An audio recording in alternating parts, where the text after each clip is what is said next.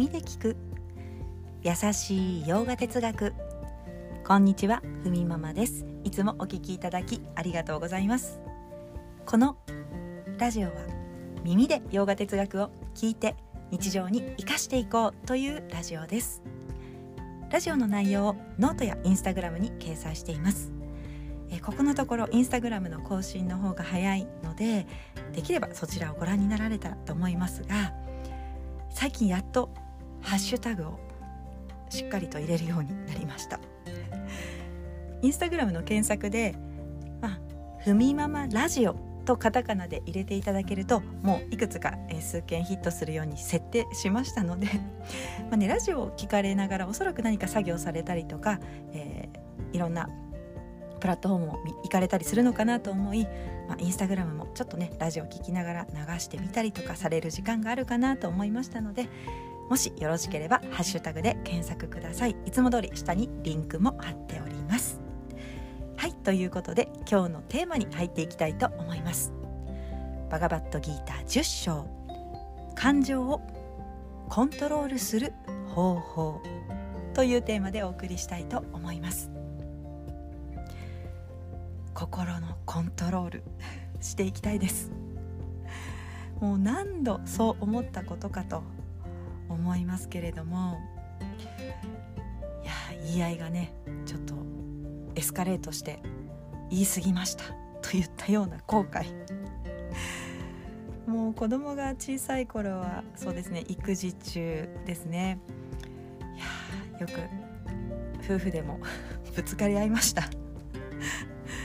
ま大抵こう言い過ぎたのは私なのかなと思う時もありましたが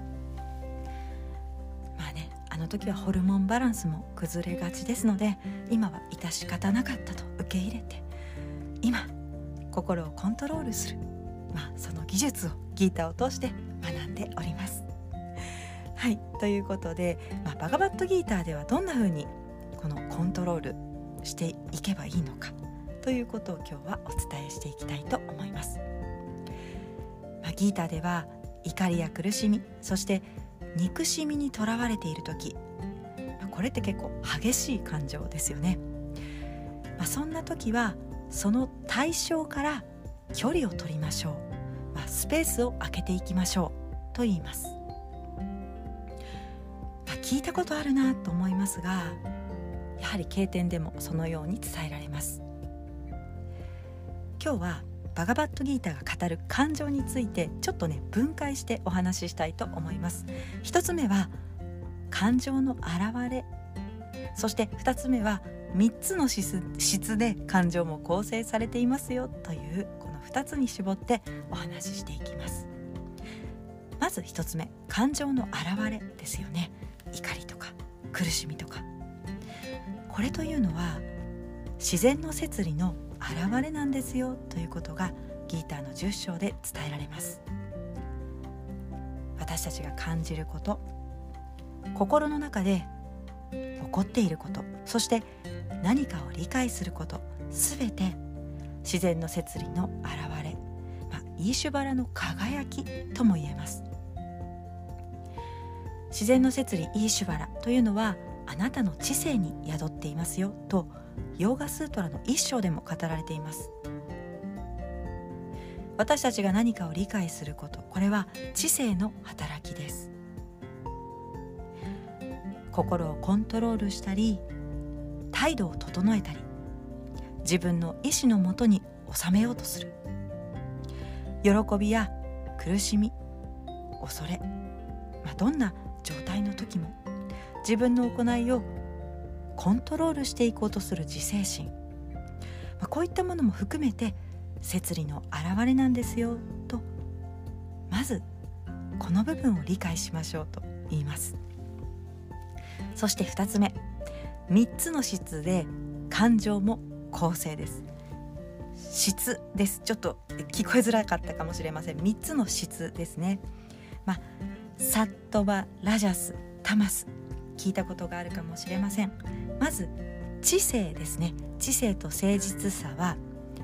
純質サットバです。そして怒りや苦しみ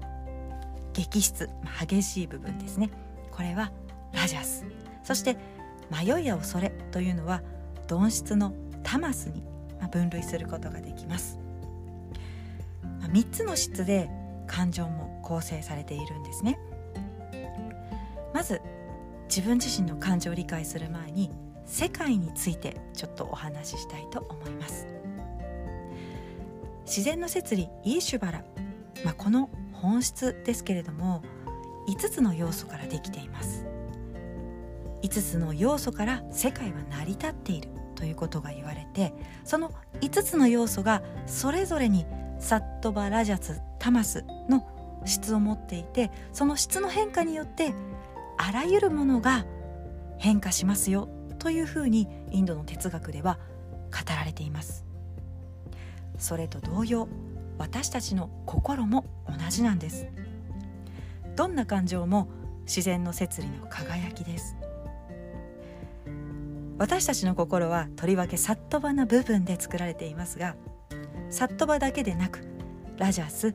タマスの要素もあるんですよね、配分がそれぞれ違ったり変化していくものです。例えば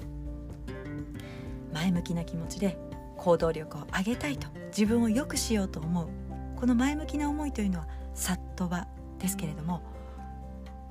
行動力が必要になってきます、まあ、動く力。これがラジャスなんですね。行動力は、まあ、激しく動くとも言えますが、まあ、動く力が必要です。そしてそういった行動力が、まあ、高くなっていくとちょっと疲れてしまいますよね、まあ、これはタマス鈍質が増えているんですよね。ちょっと動きたくないな今日はお休みしようかなといったように変化するわけです。この質がね配分がこうちょっとずつ私たちの中でも変わっていきます。心も一緒なんですね、まあ、ここまでの話をまとめると感情というのはまず自然の摂理の表れだと知りましょうと、まあ、そんな風に思うことでどんな時も冷静に自分を見ていけるようになります。怒りや迷い自分の意思とは無関係に苦しむこともあります。ああ今怒りという感情が生じてるなというくらいに止めておく。それもまた自然の摂理の表れなんだと、まあ、冷静に見ていくことができます。そうすると自分と感情の間に少しスペースを空けることができますよね。ほんの少しのゆとりを持つことでここで生じたさまざまな思いに翻弄されなくなっていきます。今恐れというものが心に生じているかなとか、まあ、それも自然の摂理の表れ、まあ、どこか客観的に見れるようになってどんな感情もそのまま認めて今生じたことそういう理解をしていくということがありのままの理解につながっていきます。この現れというのをヨガの修行で磨いてより自分の武器にしていけるようにするとおのずと自分の肉体や、心、まあ、そういった道具的な部分ですよね。そこに流されなくなっていきますよということです。私たちが日々感じていることいいなとかあれ欲しいなと思うような感情も全て自然の摂理の表れで意識しなくても頑張ろうと気合を入れすぎなくても知性で理解したことによって全ての現象そして感情が摂理の表れだというように気づいていけるようになっていきますよということが語られています。はいそれでは今日はこんなところで。今日一日も皆様にとって素敵な一日になりますように。耳で聞く優しい洋画哲学ふみママラジオご清聴ありがとうございました。インスタで見るときは「ハッシュタグふみママラジオ」でお願いいたします。ではバイバーイ。